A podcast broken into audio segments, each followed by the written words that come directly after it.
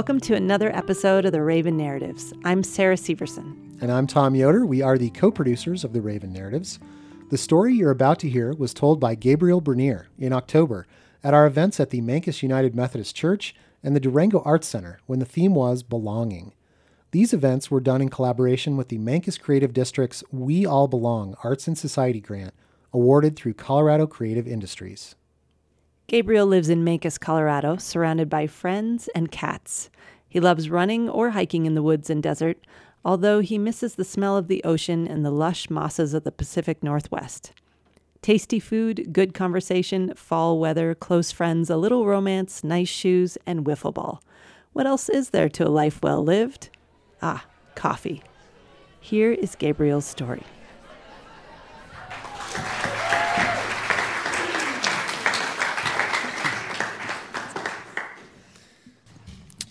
My dad was a complicated man. Um, when I was young, he was awesome. He was right there playing wiffle ball with me and my friends. He made the best peanut butter and fluff sandwiches of any of my friends' parents. and as we got older, we started to approach those awkward preteen years. He was approachable. Uh, he was somebody that my friends could talk to when they couldn't talk to their own dads. Um, one night, my friend Jason was sleeping over. We're in our little sleeping bags on the living room floor. My mom had gone to bed. My dad was puttering in the kitchen, fixed himself a nightcap. And Jason calls out, Hey, Mr. B, can I ask you a question? So my dad kind of ambles in from the kitchen. Sure, sure, yeah, what's up? Mr. B, have you ever had a blowjob?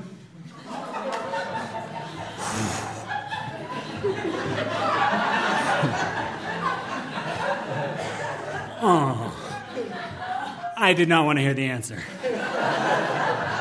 Mortified. But you know, my dad, like, he's just respectful, and he, can, he gave him that respect, and he engaged. It was amazing. It was amazing. For Jason.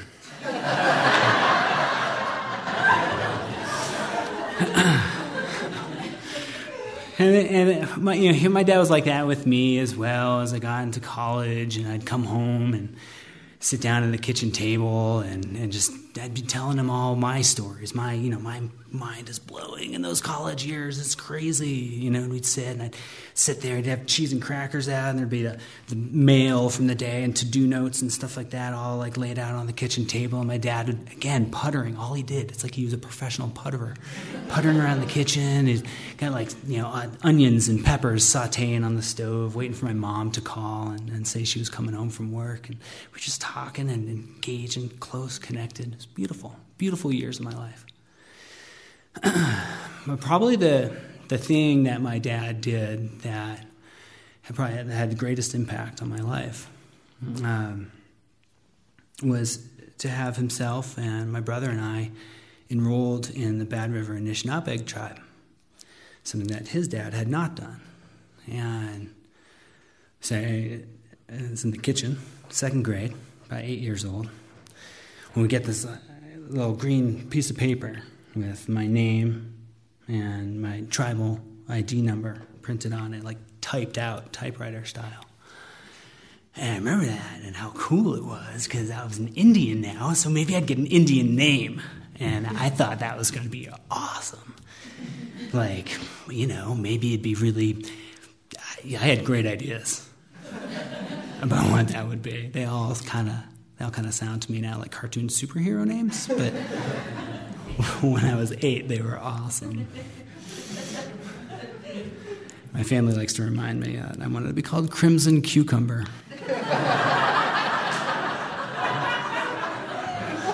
what? anyway, um,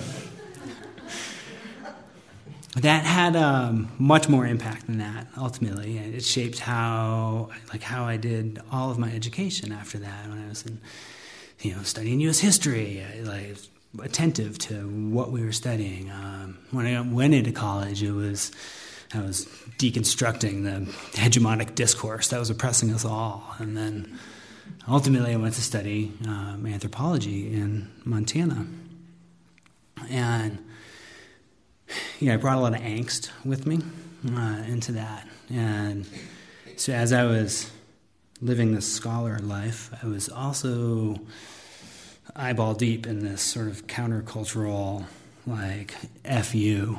And uh, so it was like dumpster diving all my food, smoking a lot of weed, selling just enough to smoke for free.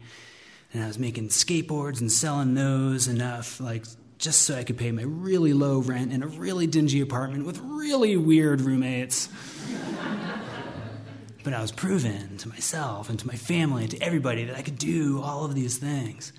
But I was failing hard in all of it. And like miserable, depressed, and anxious. And so, yeah, I talked to my dad um, in, in, in, in, that time. I, I didn't have a cell phone couldn't afford one. Um, could barely afford rent. Obviously, couldn't afford food. Um, but I, just remember like pacing around in that kitchen of that apartment, kind of dingy. It's like a patina of grime.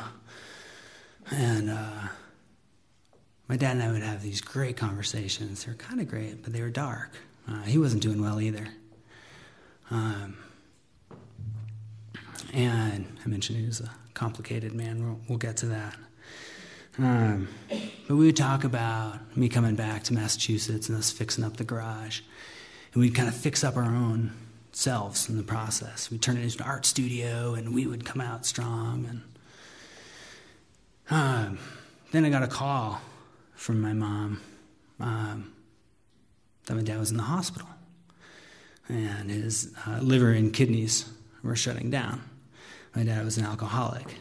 Uh, so, as much as he had shown up in my life, he had been absent as well. Um, and we didn't have a chance to make that make that garage into our art studio. Um, I went back to Massachusetts, spent about six months back there, and about three months in, he died. And um, that was my turning point, um, where I needed to start rebuilding my life. I knew that I needed to go back to Montana and finish school. I was terrified. Um, I didn't want to go back to what I'd created and get sucked back in. Uh, so I started looking for things that I could do um, outside of that. I kind of built my exit strategy. And um, so I started looking around, and I found this position at the Bad River Anishinaabe Reservation my dad and I had always talked about how cool it would be to go. He never, he never went, and um, I never knew how I'd get there. But here I was.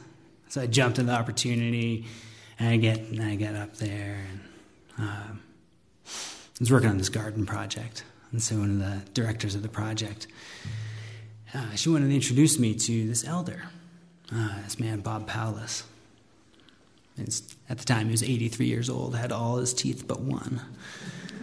And uh, so Becky brings me up to the, the, front of the group. There's maybe, I don't know, 20, 25 elders having lunch. And it's like, kind of reminds me of my elementary school cafeteria, the like stainless steel counter, and you kind of slide the tray along, and the splash guard, and the stainless pan with some fish sticks in it. And, uh, so we get some food, and then Becky brings me up to the front of the room and introduces me. This is Gabriel Bernier. He's newest member of the Garden Project, and he's also a tribal member. From the back of the room, there's this fella sitting by himself, puts his hand up to his mouth. Tribal member, my ass! it's been a little uncomfortable uh, standing there in front of everybody. and um, Becky, thankfully, kind of rolls her eyes and is like, come on.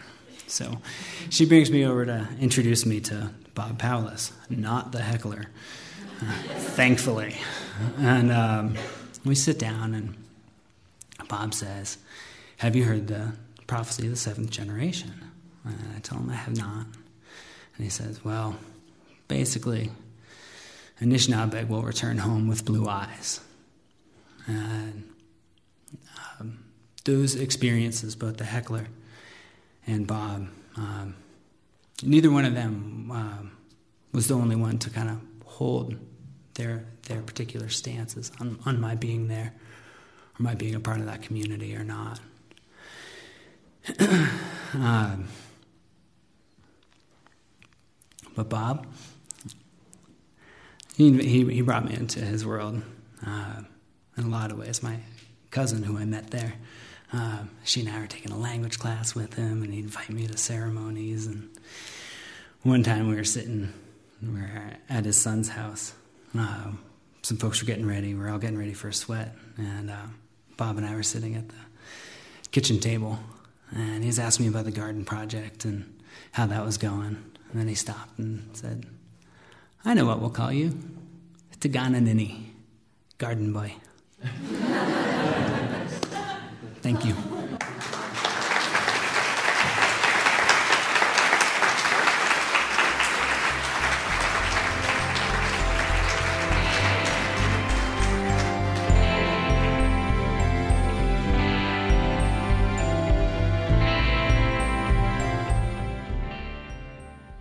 Thanks, Gabriel, for that story.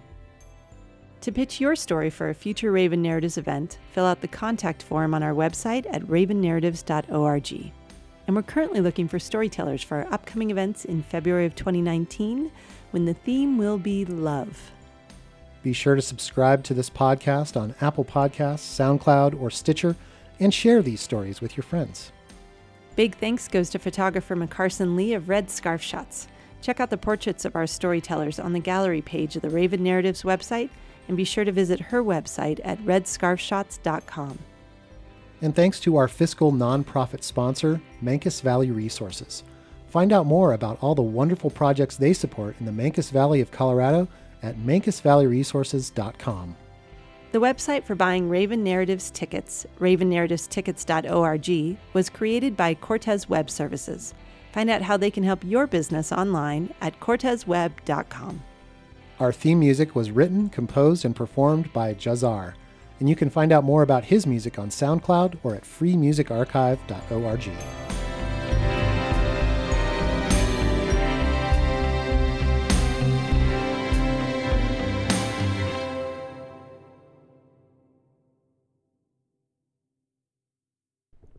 Now for the outtake. Tasty food, good conversation, fall weather, close friends, a little romance, nice shoes, and a wiffle ball. What else is there to a life well lived? Ah, coffee. Does that go? Here's, yeah, that works. Here's Yeah, Gabriel's it's, story. and it's wiffle ball, not a wiffle ball. and wiffle ball. Like the sport of wiffle ball, not the actual item. and a wiffle ball. This wiffle ball. This wiffle ball means everything to me. if I don't have a my, wiffle ball, My grandmother gave me the wiffle ball. I don't want two wiffle balls.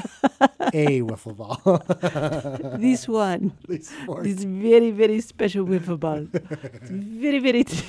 I very put it on my important to me. altar. It's, It's uh, very wonderful. yes. Okay,